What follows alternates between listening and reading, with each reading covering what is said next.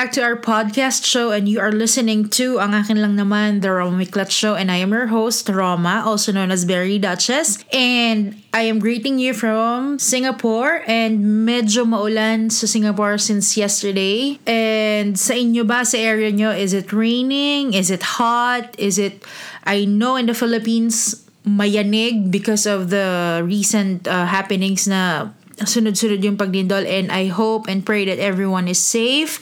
Uh, be vigilant, be alert, and be informed. So, yon Check on your families and friends and yon uh, before you post on social media. I actually made a post about it because I know that magfo-flood yung twi- Twitter ng maraming post na, Uy, lumindol, uy, lumindol my point is, ang akin lang naman, before you tweet, be sure na nakausap niyo yung family nyo and they are safe and you are safe. I also want to take this opportunity to remind everyone to please prepare a survival kit for your family, each for your family. Kasi we should not ignore or wag nating baliwalain yung mga nangyayari kasi it's really scary because sunod-sunod yung lindol and in, in the Philippines, Luzon, Visayas, Mindanao, talagang every now and then may may aftershock. Hindi naman sa pinagdadasal natin na magamit. It's better kung hindi natin magagamit, 'di ba? But it's also best if we are prepared. Alam niyo the first time that I met a family na talagang may survival kit sila. It's within our ano eh, our cir- circle of friends. And small family lang sila. They were a family of three that time. And they live in a condo. And sabi ko, ano yan? Bakit but may may backpack kayo sa may paanan ng bed. Ang sabi nila, it's their, yun nga, emergency kit just in case like lumindol or kung ano man ang mangyayari. Pag magising sila in the middle of the night and they have to run, ang gagawin lang nila, they will just grab it and then run to the doors. And ngayon, nare-realize ko, oo nga no, dapat may ganon. Yeah, usually when you Google naman or, or when you search for what should be included in the survival kit, makikita nyo naman ang typical na laman ng isang survival survival kit. For example, it's a backpack. Uh, it should have a whistle, extra clothes, bottled water, flashlight, first aid kit, of course, and food and yung battery operated radio and yung iba yon emergency money just in case uh, i think it's uh, it's not ridiculous to have that in your home and it's best if lahat ng members ng family ay mapaprovidean nyo ng ng survival kit. Huwag nating panghinayangan kasi importante yan. And again, we are not praying na magamit sila but mas mabuti that we are prepared and be mindful kung saan yung mga fire exits, kung saan kayo lalabas in case lumindol ulit or yumanig ulit sa area nyo. Of course, we hope and pray that everyone is safe and wala nang, nang aftershocks in the next coming days. So, ayun, let's pray, okay? Let's pray, people, and let's hope for the best. For today's topic, we will talk about something na beauty related just to make it fun. and I I actually made a post about this one uh, a few years ago. The title of that blog post is Things About Makeup I Wished I Knew 10 Years Ago.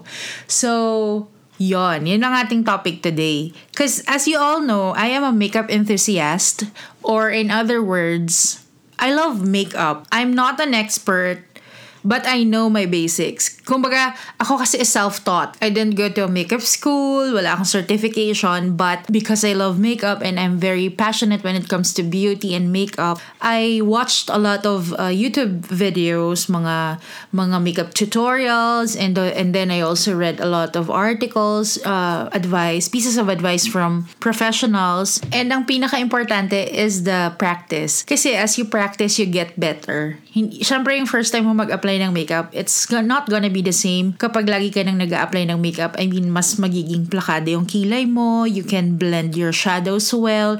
So, practice talaga yung, sa kahit ano sa sigurong profession, practice, as they say, practice makes perfect. Yun naman yung makakapag-improve sa'yo eh. If you always, if you do it every day, syempre, as you go along, mag improve yung skill mo. So, yon, yun yung, yun yung importante. You practice and practice and practice. Now that I am looking back, I remember the first time I put my first makeup. Like, ako yung naglagay sa mukha ko ng makeup. I remember I was in second year college and I was 18 oh, ayan na, 18 ako nagtalagang nag-makeup. And how I wish, kasi wala pa namang Instagram or, or wala pang Facebook that time. So I'm not, I don't know if I can find pictures. Pero ako, kasi wala ako sa records ko, yung kumbaga personal documents ko. I don't have pictures nung college ako na naka-makeup. But how I wish I can find and I can dig up some pictures so I can see kung gaano kalala yung, yung makeup skills ko noon. Because I remember I I used to use yung alam mo yung frosted eyeshadows? Like I think blue basta iba-ibang araw yun eh. May blue may may green uh, may may pink like frosted pink. Oh my god. Kasi 'di ba pink is cute. So feeling ko nakakaganda yon but now that I I have uh, at least the basic skills of uh, doing my makeup, I am very sure very ano yon nakaka-cringe yung itsura ko nun. Kasi I remember oh, bumili ako ng eyeshadow, bumili ako ng lipstick, I have a blush, but I don't have foundation and I don't do my kilay. So, yun yung mga bagay na pag-uusapan natin ngayon. And I know it's gonna be like a bit of a cringe-worthy kwento, pero ito, let's learn from my personal mistakes and uh, additional na rin yung mga tips and tricks that I will be sharing with you on this topic. So, Are you ready? Ready na kayo mag tumawa at ano at mag-cringe with me? So if you are, then let's do this.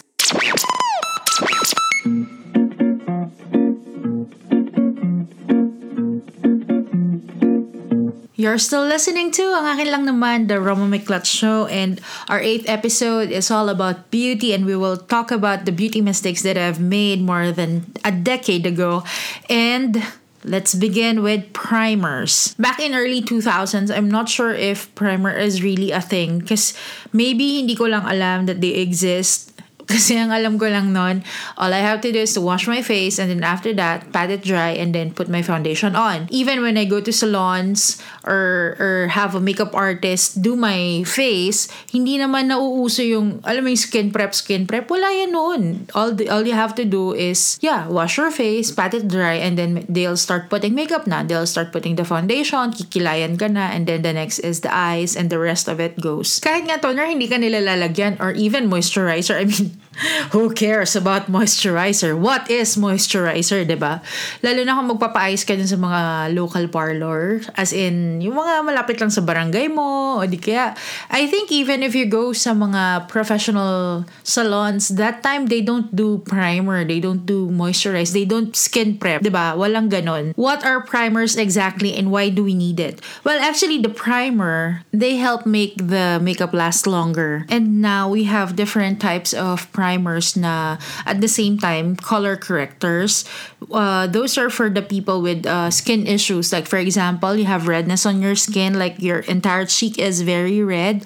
Hindi naman pimples, not pimple related, but there are people talaga na may redness talaga on their face. Usually patches, iba-ibang parts ng face and they want it to be covered properly when they put the foundation. So what we do first is you even out the skin tone. So dito na papasok yung color correction. So when you put your foundation, you don't have to put a lot of foundation on your face. And then, same goes yung sa may mga freckles, kung masyadong malalaki yung freckles, kasi di ba yung iba minsan may balat pa. So, if ganun kalalaki, you use, we can use primers with peach undertone so we can even out the skin tone. Ako naman, I use primers because I have big pores, especially on the cheek area, yung malapit sa near the nose.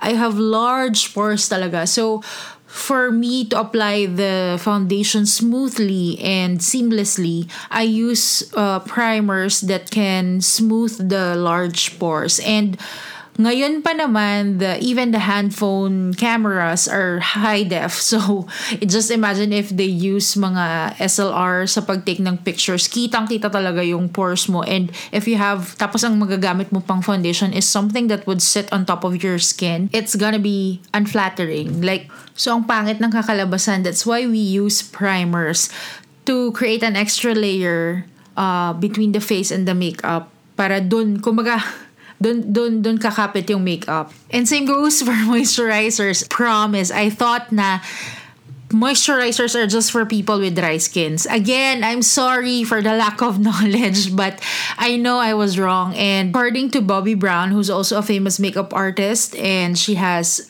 a makeup brand under her name. Moisturizers must be applied before you put your primer and your foundation, regardless if you have dry, oily, or combination skin. Because it serves as a wall between your face and the makeup. And again, dito papasok yung skincare. So I learned that it's very important to take care of your skin before you even put a lot of makeup. Because I've been there, like I had bad skin, but I use a lot of makeup to, you know, mask the face and cover the imperfections and they really work. Problema lang, it, it's gonna be like a mask. Makapal na mask because if you have good skin, applying makeup will be easier.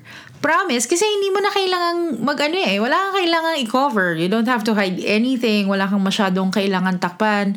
Before, nung, when, I, when I tell you na that I have problematic skin, that's no joke. Ang dami kong uh, malalaking pimples sa jaw, sa ilalim ng jaw, and on my chin.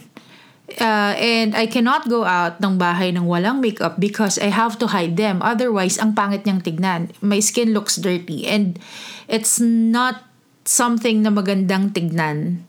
Lalo na pag wala akong, pag, if I don't cover them. Because that time, I put a lot of effort putting my makeup but I don't, wala akong effort to take care of my skin. Wala akong ano eh, before and after skincare ritual. All I know is how to put my makeup and that's it. So yeah, I realized that skincare or having a skincare routine is very important. And for moisturizers, it's really gonna be a trial and error because what will work for me may not work for you, and what works for you may not work for me because we have different skin types.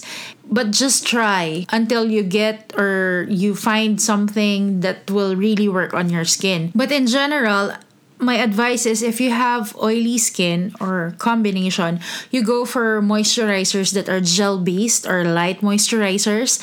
And if you have on if you're on the drier side, you go for the heavy heavy cream or cream moisturizers. So yung iba or some of the brands that I've tested, I'm gonna recommend to you. Like for example, the Clinique dramatically different uh, moisturizing gel. So this one I used it for like half a year and I'm I was very happy with it and I actually finished two mini tubes within six months and I didn't have any breakouts and my skin improved. Now, if you're on the budget side, you should try the Simple Kind to Skin Hydrating Light Moisturizer. Ito hanggang ngayon ginagamit ko pa din. Uh, this is one of my go-tos uh, because after I was done with the Clinique's DDGL or the Dramatically Different Moisturizing Gel. I tried that one kasi mura siya. Kasi Simple Skin is a brand from the United Kingdom or from UK and it's considered as the budget type of uh, skincare products and it's really good. I use it in the morning and then I also use it at night. It is scent free, it's non-greasy and it's very fine when I mean walang issue if you use it under your makeup. But now I am using Chanel's Hydra Beauty line which is the they have two types of moisturizers and I use the Chanel Hydra Beauty Gel Cream and I really love it. I'm in love with the product and in fact I already finished my first jar of the Hydra Beauty Gel Cream and now I am trying a different type of moisturizer but it's also under the Hydra Beauty line. It's the micro cream. It has the micro serum uh, within the moisturizer and so far okay naman siya. I am so in love with the product. I love how my skin feels and how smooth my skin looks like even after I put my foundation on or my BB cream on and it's just nice. So I'm I think I'm gonna finish this jar first and then I will send I will put out my review after. It's just nice to find something that really works well with the rest of my of your skincare products and beauty products, diba? So we're done with primers and moisturizers and now we go to foundation. So, okay, in my opinion, this is one of the biggest problems na meron tayo. I think lalo na sa Pinas because I think everyone wants to be beautiful but they are so afraid to ask the right questions or to approach beauty experts kasi ang fear natin is mabentahan tayo and mapagastos tayo. Pero gusto nating maganda. So kahit ma- maloko-loko na yung shade ng foundation, we don't care kasi we will not ask. Hindi ako magtatanong. Ayoko magtanong, ayoko mabentahan. I think that's the problem. You have to ask and find the right shade for you. You know why? Nakakita na ba kayo ng mga taong parang nakalutang yung ulo nila because light ng mukha nila sa leeg nila and the rest of their body or pwede rin namang they have very dark um, face compared to the rest of their body. Yeah, it happens. I even have friends na na they had the same mistakes and even myself, hindi ko i-exclude ang sarili ko because I know that I've been there. Sabi naman sa inyo eh, there's no shame about not knowing. Ang importante is that you are trying your best to be better and improve, diba? And I also believe that it's one of the things that one should learn or should know if they really love putting makeup. And to be honest, problema rin yan ng mga sales assistant natin sa Pinas. They are selling the product, but they don't have a full understanding or they don't even know how to properly recommend the shade to a client. I mean, very problematic yon because like for a client who doesn't know or wala siyang kaalam-alam but she wants to buy the product, syempre ang tatanungan niya yung sales assistant. But if you if the sales assistant mismo, they don't know a thing about the product that they're selling, Aba, malaking problema yun. Ito ha, this is a classic example. When I was in Manila, most of the time I would get the wrong foundation shade because the sales associate would say or would tell me that, ay ma'am, baka kasi acidic ka. Or sometimes I just go straight to the sales associate and ask them, can you recommend the shade that's really for me? Yung sasakto sa skin tone ko? The first thing that they will ask you, acidic ka ba ma'am? So if you're a newbie, sa makeup, may malaking possibility that you will also not get a good match. And saan galing yung acidic? There is no such thing as acidic or not acidic. The question is, is your product is it oxidizing? Because if their foundation is oxidizing, then they should recommend you to get a shade lighter. Because when you put your foundation in the morning, as the foundation settles on your face after an hour or so, sasakto na siya dun sa kulay talaga ng mukha mo. Therefore, your face, hindi siya mukhang lutang sa leeg mo. So, may continuity. Hindi ka, hindi, hindi mukhang naka-mask or in short, hindi ka bumukhang katawa-tawa.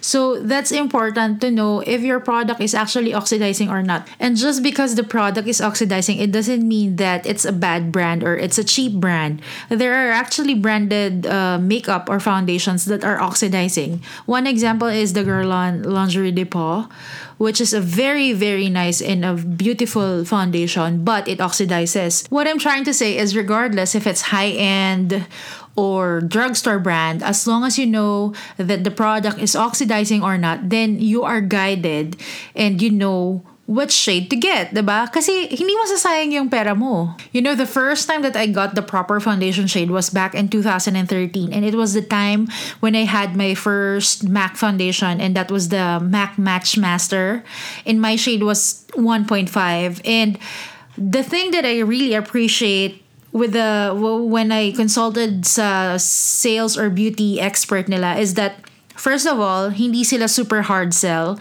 And second, they actually helped me understand why they were recommending that particular product. It was, alam mo yung, it was so different with the experience that I had in Manila because sa Manila, it's like, if they cannot answer your question. Hindi na, I mean, una, bebentahan ka nila. Tapos, if you have questions, tapos feeling nila hindi nila kayang sagutin yung sagot mo, hindi na nila ipupush yung sale, yung, yung sale. So, parang, okay, sige, di, ang dami mong tanong, ayoko na, parang ganon. Ang, ang panghirap lang kasi, like, you want to be educated, but the person that's, who is supposed to help you is really, hindi rin sila properly trained to help you. So, ang ending, disaster, 'di ba? My advice is don't get the shade that you think matches you because honestly hindi ganon. It doesn't work that way. Do that and you will actually regret the result. You should ask for assistance and then discuss your concerns a beauty expert or beauty assistant sa store. Most of the time, they are willing to listen naman. And another thing that I highly recommend is you visit your MAC store in your area and ask for your shade You know why? Because once you get to know your MAC shade, it's easier to determine your shade in other products. Like for example, ako, my MAC Pro longwear shade is actually NC25. Uh, NC means neutral cool. So neutral cool is for, you know, people who have yellow undertone. So common yan sa Asians to have yellow undertone. And then they have another shade range which is the NW which means neutral warm and those are for people with pink or red undertones. So ayun na nga, I was NC25. And then at one point, I wanted to try a different foundation and at the time, lumabas si Makeup Forever Ultra HD foundation and so I went to the Makeup Forever store and I actually found out that they don't have the same numbering system with MAC which is pretty much expected. Kasi different brands have different ways of uh, naming or numbering their foundation shade. And there is actually no universal rule on how to do it. Basta they do their own. So what i did is i approached the beauty expert and i told her that it's my first time to try a foundation from their brand and I don't have any idea ano yung shade ko. But my shade on MAC is, yun nga, uh, NC25. And after our conversation, I also told her my other uh, other concerns. After our conversation, she handed me the shade Y225, which is actually yung perfect shade for me. That exercise itself, it was very helpful and hindi na siya nakakapagod, hindi siya nakakainis because you already, they already know kung anong range pipick upin yung i-recommend nila sa'yo. And if you know your foundation shade, it's gonna be helpful to you as well. Because you'll find that sometimes when you want to buy like a foundation, uh, kahit walang, wala nang tulong ng ibang tao, you can actually identify which one suits you best. And sometimes, ito ha, it's really annoying when yung sales associate, they don't know what they're doing. Like, I have a friend who has redness on her face. So, I think she has a mild rosacea and that's why I recommend her to use yung primer with uh, the green primer so that we can, they, she can even out the redness on her face. And then one time she went out to to buy her foundation because she really loved this brand. I actually recommend it too because kahit hindi ko pa natatry yung foundation, I've heard a lot of good things about it. And it's one of the parang oldie but goodie na brand. And kumbaga hindi ka magkakamali when you get that. So, when the first time we went there, I was with her and we got the perfect shade for her. Tapos naubos niya. And then the second time she went to the store, a different sales assistant attended to her. And when they read, now they have a device that is used to read your foundation shade. Kung bagay, tatapat lang nila sa skin mo and then the, the, the device will actually determine your the correct foundation shade for you. And now, when the person, when the, the salesperson use it again to her, ang nag-register is a different foundation shade, which is totally totally different. Now the reading is she has a pink undertone. But i think i was telling her na the reason why you're you're getting uh, that kind of reading is because of the redness that you have on your face. Now the thing is, kung i-even out yon using a primer, the green primer, remember earlier when we were talking about the primer, if she will use a green primer to even out the redness on her face, she can still use the old the old foundation shade that we bought the first time which is the perfect match for her.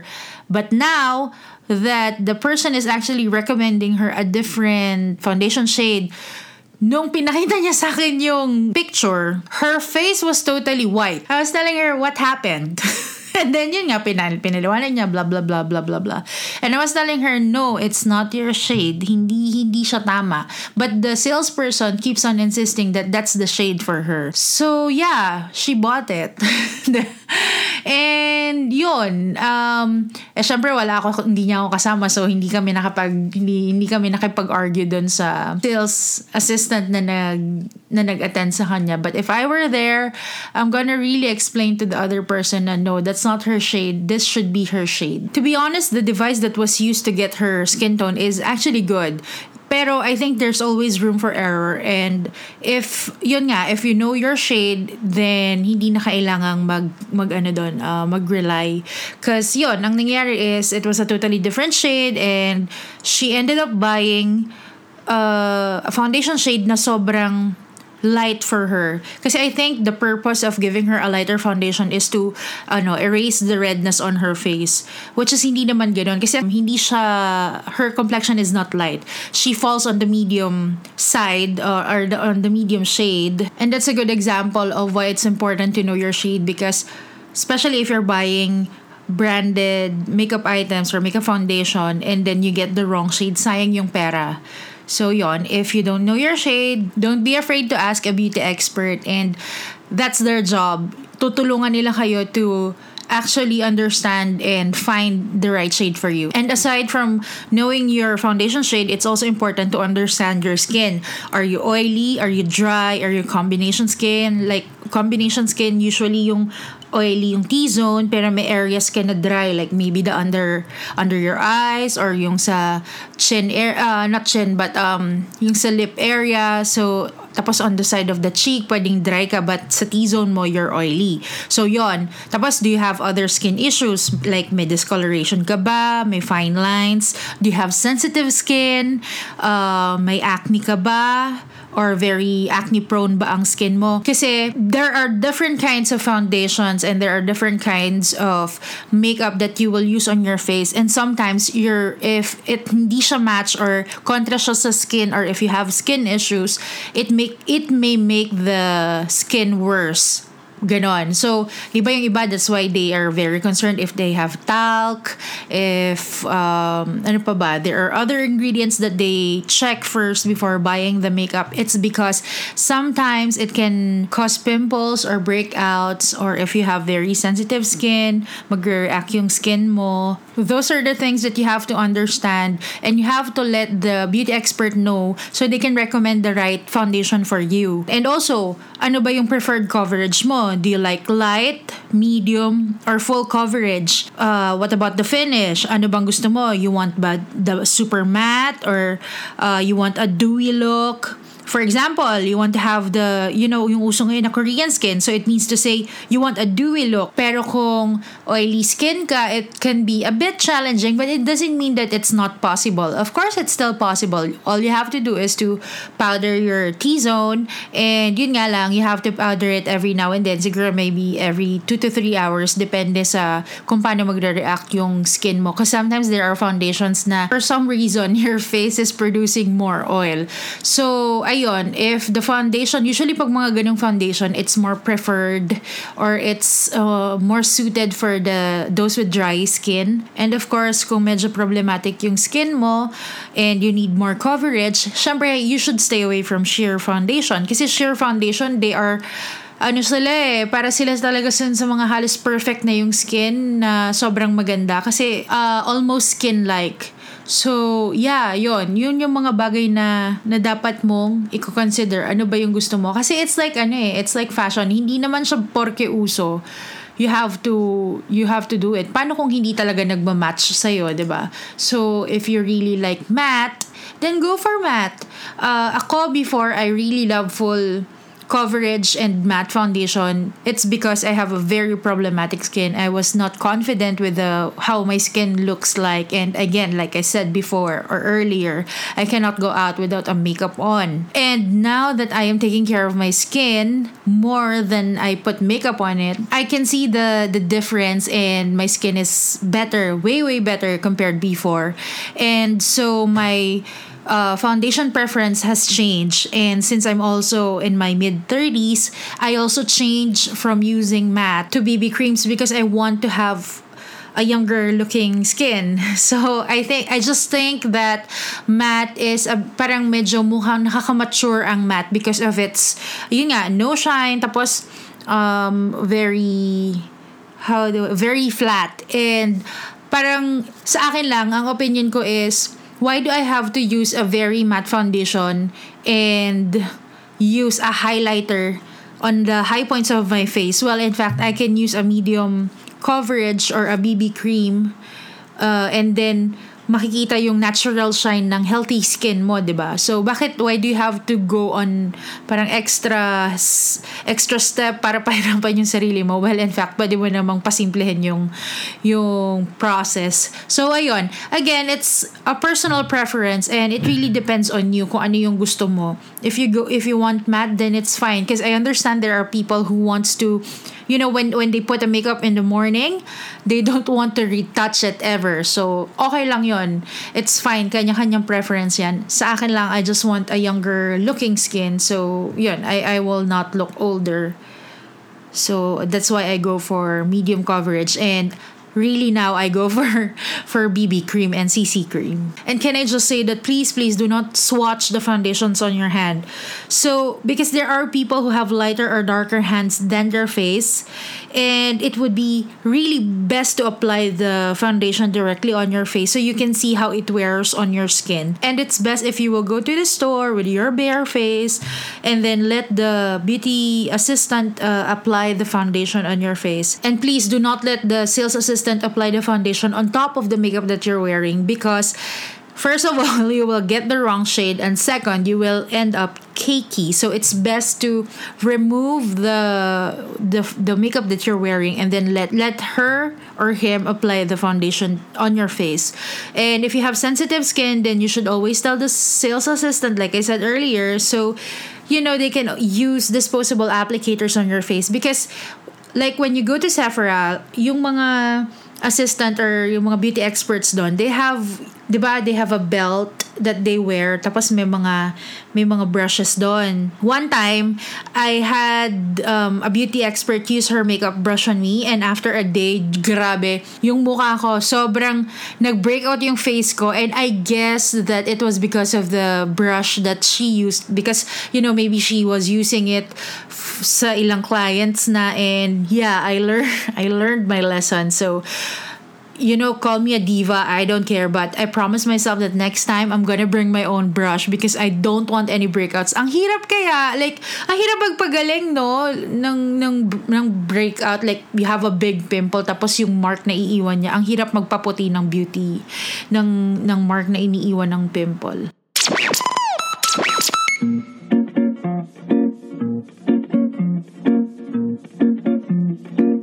Ngayon naman, pumunta tayo sa usapang kilay. Yes, we will talk about eyebrows and eyeshadows. So even before that I was using makeup, when I started using makeup when I was 18, I didn't bother to actually use um, what do you call this? Eyebrows.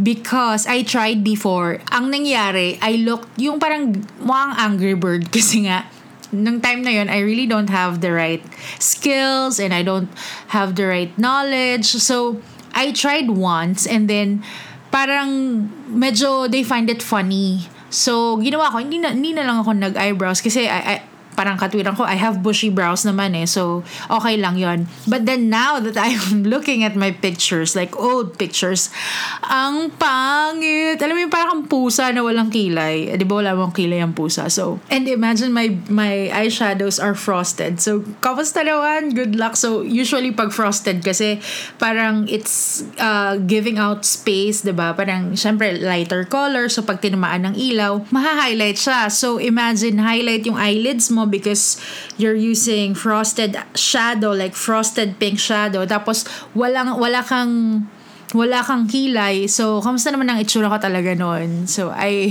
oh my God, I just can't.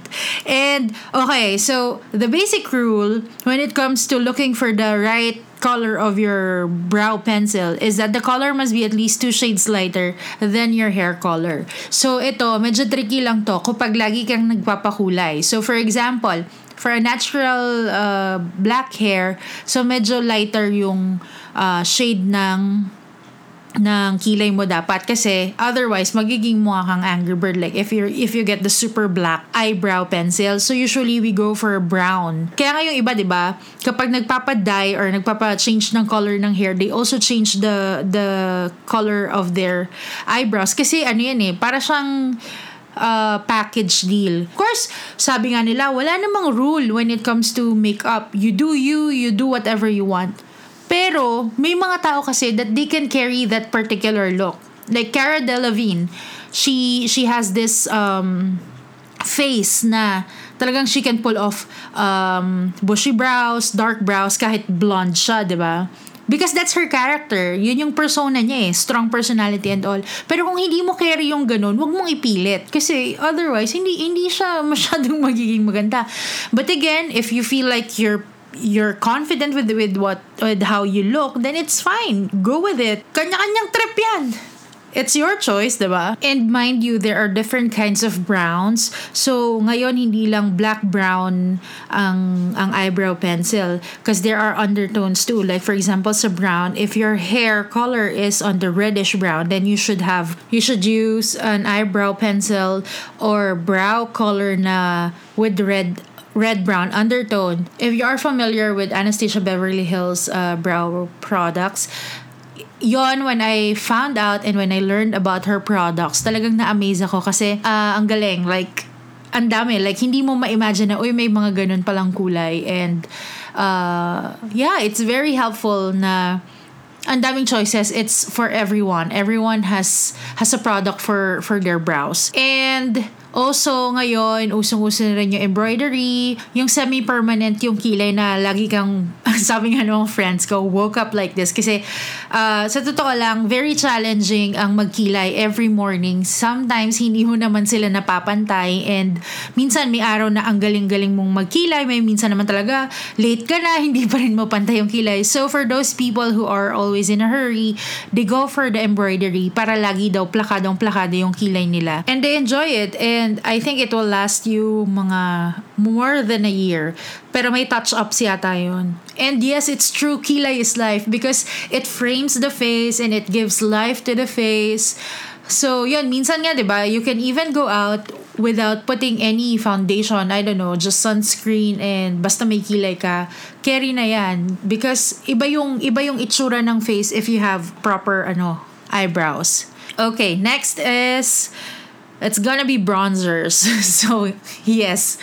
Isa to sa mga produktong naabuso ko din since 2006 because that time, alam niyo yung mga, yung kasagsagan ba ni J-Lo and you know that J-Lo glow na everyone is in bronzer and I think even Paris Hilton they were everyone is like galit sa bronzer grabe and ang ganda naman kasi talagang tignan yun nga lang, kung hindi ka mapasyadong maputi, kasi ba diba, like bronzers are really for mulata. So, ang ganda-ganda talaga ng effect na para kang galing lagi, kakagaling mo lang sa beach and all. So, for me, hindi ko naman na-realize na medyo pangit pala siya kasi ano nga ako eh, I'm on the lighter complexion. So, for me to overuse bronzer, nagmukha akong orange. Alam mo yung umpalumpa. Pa, malapit na sa umpalumpa. Darker ng konti. So, ayun, yun yung, yun yung naging effect niya. Pero nung time na yun, gandang-ganda ako sa sarili ko. I mean, wow, I'm using bronzer as blush and wala akong blush before. Honestly, I don't have any blush. Ang ginagamit ko, all in na. So imagine mo, potok na potok yung, yung pisngi ko ng bronzer. Tapos yung lipstick ko, alam mo yung ano, dug up from from the grave, ganon. Kasi di ba nga, again, it's the J-Lo effect. Si, si J-Lo, di ba, she's known for her very light lipstick, uh, glowy skin, and uh, smoky eyes. So yon, yun yung tinatry nating i-achieve na look when I was in when I was working in 2006. And I didn't know that it looks so bad.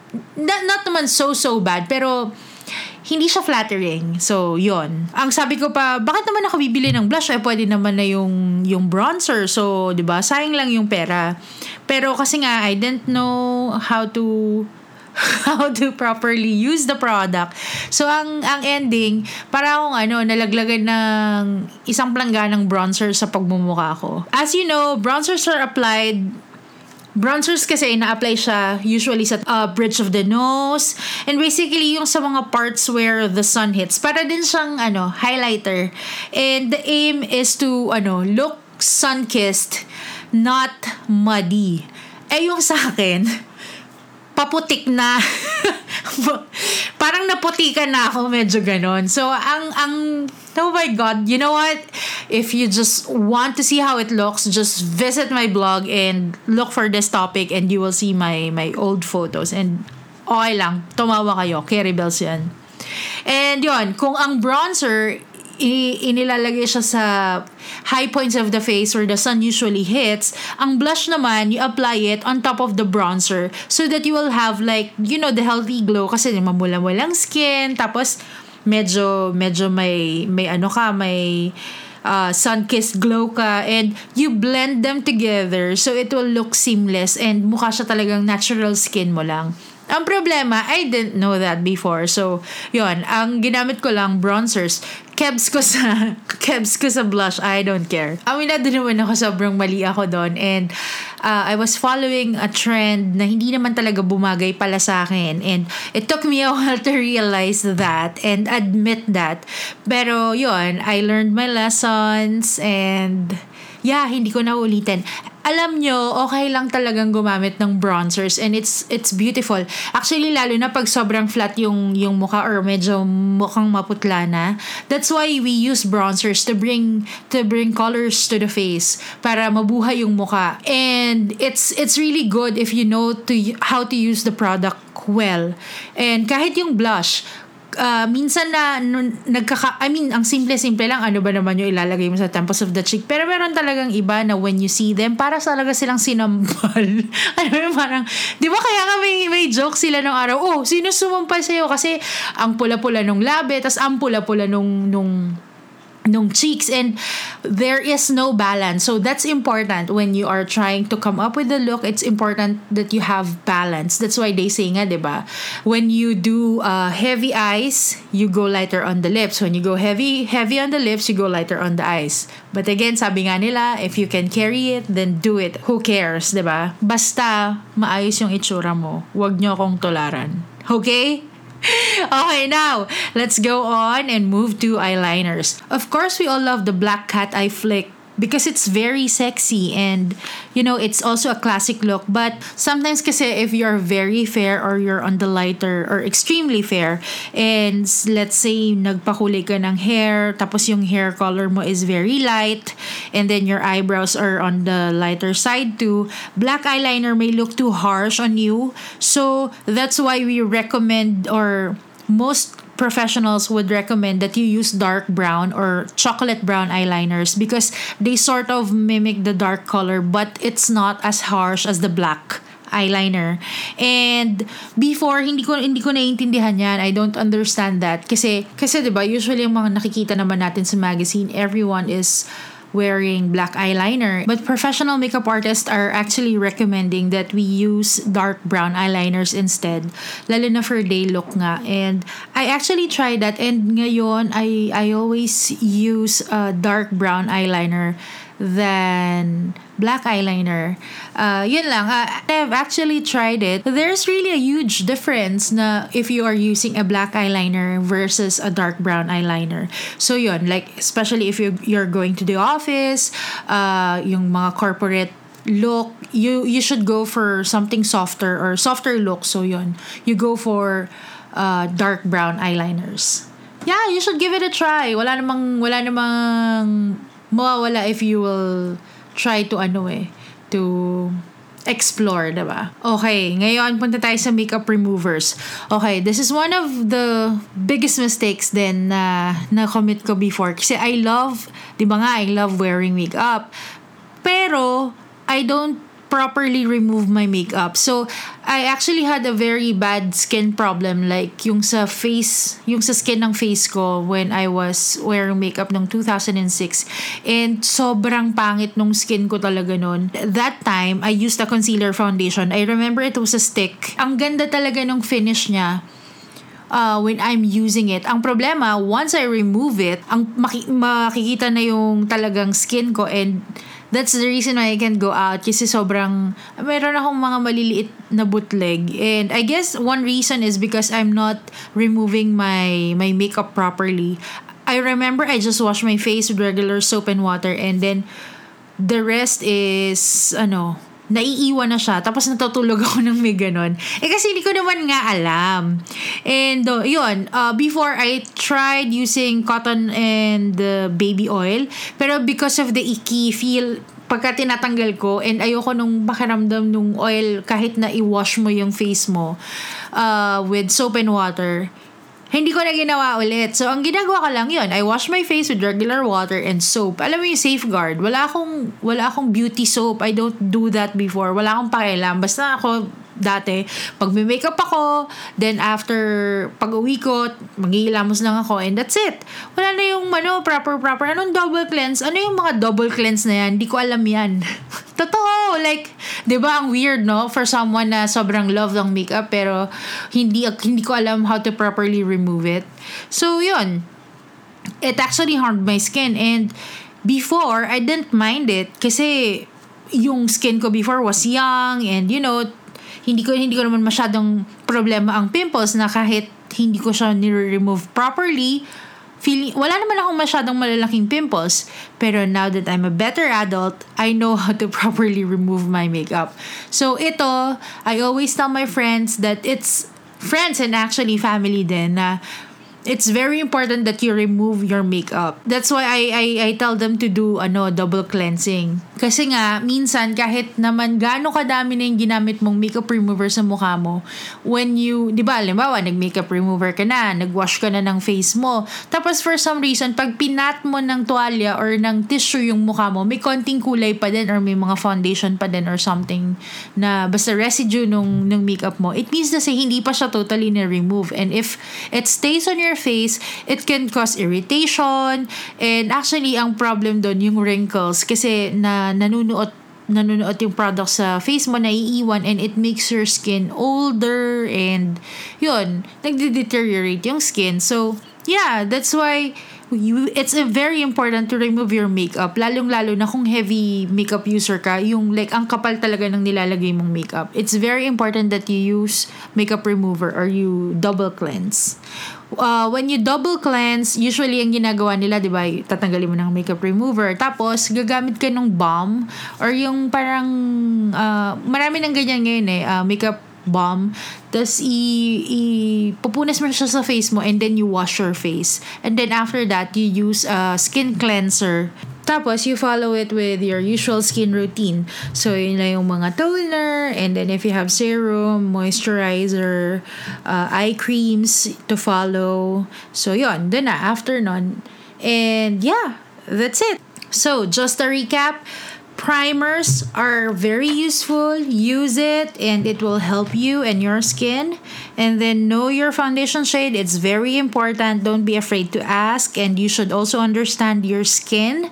What are your skin concerns? And yeah, consult your beauty uh, experts. And bronzers are not blushes. Just be aware of that so that you will not be an umpa-lumpa like me before. And kilay is life. Don't don't forget to to have kilay and because it it's it frames the face and it gives structure to your face. And also don't be afraid to use other colors of eyeliners because brown eyeliners are very flattering too. They are beautiful and it's giving you a soft look, especially if you are working or you're going to the office. And last but not the least, remove your makeup properly. Because the because it's important na maganda yung face mo when you put the makeup but it's also important what's underneath the makeup which is the skin. And one of the most important things that we do is uh, we take care of the skin and remove the makeup properly para makahinga yung balat mo. And it's also the same thing for um, when you use sunscreen. Uh, special, kasi kahit nagsa-sunscreen ka lang or yun lang yung nilalagay mo sa face mo, it's also important that you use a makeup remover to remove the residue of the sunscreen before you wash it. Kasi minsan hindi naman sila totally nawawala and it can clog the pores. So yun, very important. Um, siguro ang take ko lang dito sa topic na to is as much as you value beauty and uh, you know you have passion for makeup, you should also uh, not forget to take care of your skin because yeah, it's important and yung iba na talagang sabi natin na makikita mo parang hindi sila tumatanda, it's because they take care of their skin very well. And sabihin mo lang maarte or, or very uh, ang dami-dami nilang rikotito sa sa mukha but you know that's the reason why why they are very young looking because they know how to take care of their skin. They are using serums they are using moisturizers and yeah um just and also always uh, do your research read and educate yourself. Uh, that's one thing when you're passionate with something naman eh. You don't stop with the with the things that you have. You you try to learn uh, learn a lot and you know do better and yun nga if you're passionate with makeup you should also be passionate with taking care of your skin so yeah i guess that's it um this is episode 8 and it's been fun and i hope that you had fun too and don't forget to subscribe to my podcast channel. We are now available on Spotify, iTunes, and Ask.fm. And please subscribe so you won't miss any of the episodes and you can also listen to the previous episodes. Uh, everything is there and please visit my blog berryduchess.com and i'm also on facebook. I have a facebook page berryduchess17 and of course i'm on instagram at berryduchess and if you have any questions suggestions or comments or you just want to say hi just send a, a message through any of my social media account.